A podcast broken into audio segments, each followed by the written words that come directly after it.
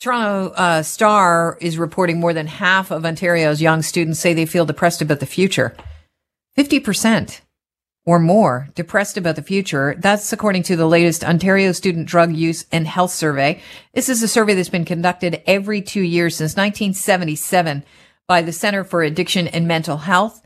And for more than 40 years, they've been asking students from grade seven to grade 12 about how they feel. How you doing? It's a little check-in. This is one of the uh, longest ongoing school surveys of adolescents in Canada and one of the longest in the world. I'd like to welcome onto the show Dr. Joanna Henderson, Senior Scientist at CAMH and Executive Director of the Youth Wellness Hubs Ontario. Welcome to the show. Good morning. So, what are the major findings um, from this year's uh, study, the Ontario Student Drug Use and Health Survey, and, and how do they differ from previous years? Yeah, well, as you uh, as you mentioned, we are seeing uh, very high rates of um, young people reporting that the pandemic has uh, made them feel depressed. Uh, we um, also, for the first time ever, have asked young people about their concerns about climate change, and and similarly, half of young people indicated that climate change was also making them feel depressed about the future. When we put these things together, these kind of big uh, societal contexts, a pandemic, climate change, you know, our young people have very big concerns on their mind and it's having an impact. And what kind of impact is it having on, on their mental health? Well, you know, we're seeing low mood, we're seeing high levels of uh, psychological distress. We have substantial proportions of young people, approximately one in five, who are reporting difficulties with um, harming themselves on purpose, with thoughts of suicide. These are very serious concerns. Um, and and on top of that, young people are reporting that they don't know where to turn.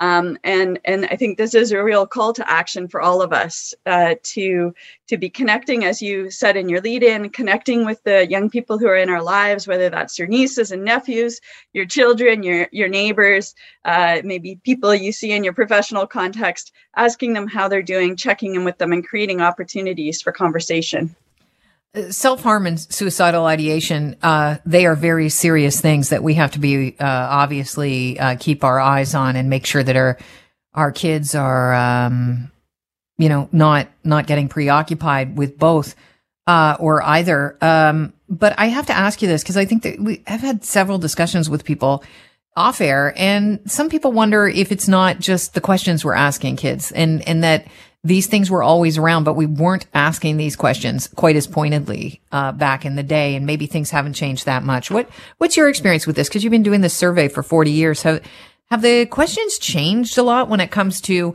self harm and suicidal ideation?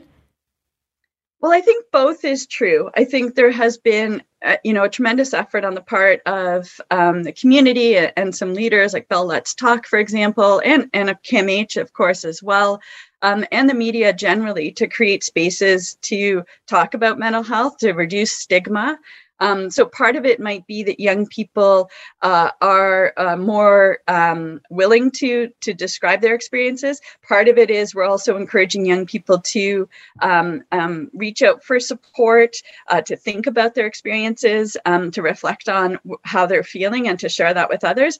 And in addition to that, we also have evidence that the uh, the overall rate is increasing.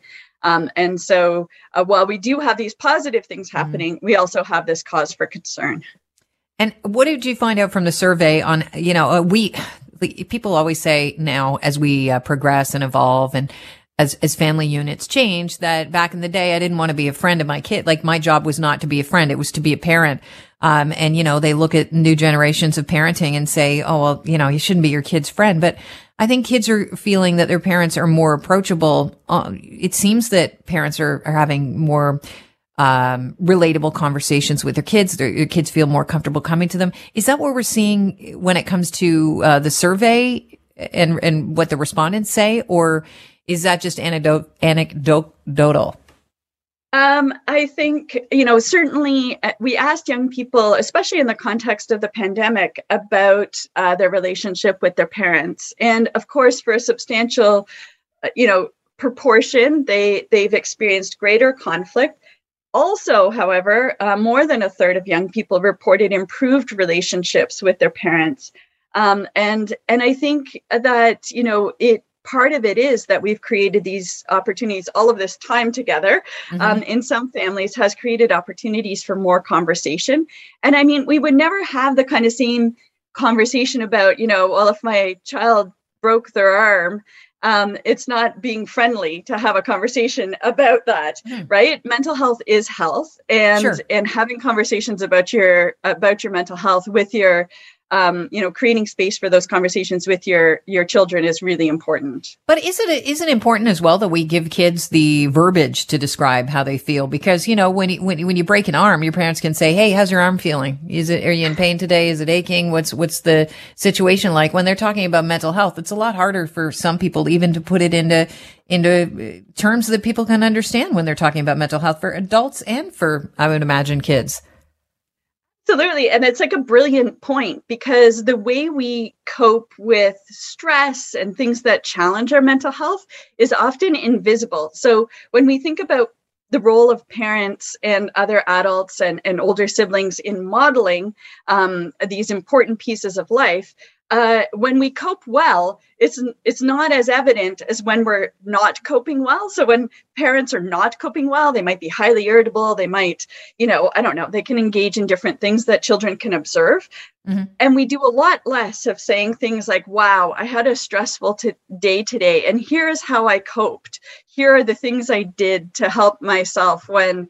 You know, when I started to hear myself say, you know, oh, you know, that was a dumb thing to do. I've reminded myself, you know, all of that kind of in um, things that can strategies that can be really helpful for mental health are quite invisible and internal. And we need to bump that up a little bit. We need to support parents and also on a day to day basis, just modeling um, uh, healthy coping so that it's not that kind of special talk all the time. It right. actually becomes more part of the day some people cope with stress and uh, depression in, in ways where they're self medicating. Your uh, survey uh, showed some positives when it comes to kids and binge drinking. Can you go through the, the binge drinking and the results of the vaping uh, when when it comes sure. to your survey and how kids are taking part and how things have changed?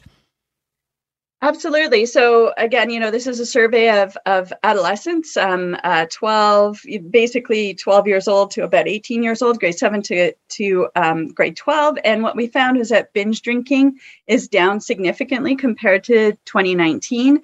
Uh, so pre-pandemic, from eight percent, uh, eight percent now compared to 15 percent in 2019. And similarly, uh, vaping is also down down to 15% compared to 23% uh, prior to the pandemic. Mm. Now, of course, you know, th- these are very positive changes, and these are the kinds of things we want to figure out. How do we hold on to these changes sure. um, once we start to move back to, uh, you know, kind of pre pandemic ways of being? Yeah, it really speaks to the motivation behind both binge drinking and vaping when you're a kid. You, you know, if you're not around your friends, odds are you're not going to do it as much. And that's what we're seeing revealed in the, in the survey because you weren't allowed to be around your friends during the pandemic and kids weren't socializing to the same degree. Uh, so we have seen a, a, decrease here. How do you keep that, uh, number, you know, uh, steady, I guess, and, and decreasing is, is the question. But I think, uh, your survey really does give us a lot to think about. What's your biggest takeaway from this survey? Uh, you'd like uh, listeners to think of when they, when it comes to their own kids? Um, I think really what you said right off of the top check in with your kids, create spaces for conversation where you're very concerned, where you're, um, where young people are having thoughts of harming themselves or, um, uh, you know, are really uh, experiencing lots of mental health concerns. Reach out to your family doctor if you're fortunate enough to have one. We also have robust uh, child and youth family um, and mental, family mental health services across the province. Those can be, uh, you can find places close to you through the Children's Mental Health Ontario and also through Youth Wellness Hubs Ontario. Dr. Henderson, it's been a pleasure having you on the show. Thanks so much for walking us through your survey. You're welcome. Thanks for your interest. Have a great day. Dr. Joanna Henderson is Senior Scientist at CAMH and Executive Director of Youth Wellness Hubs.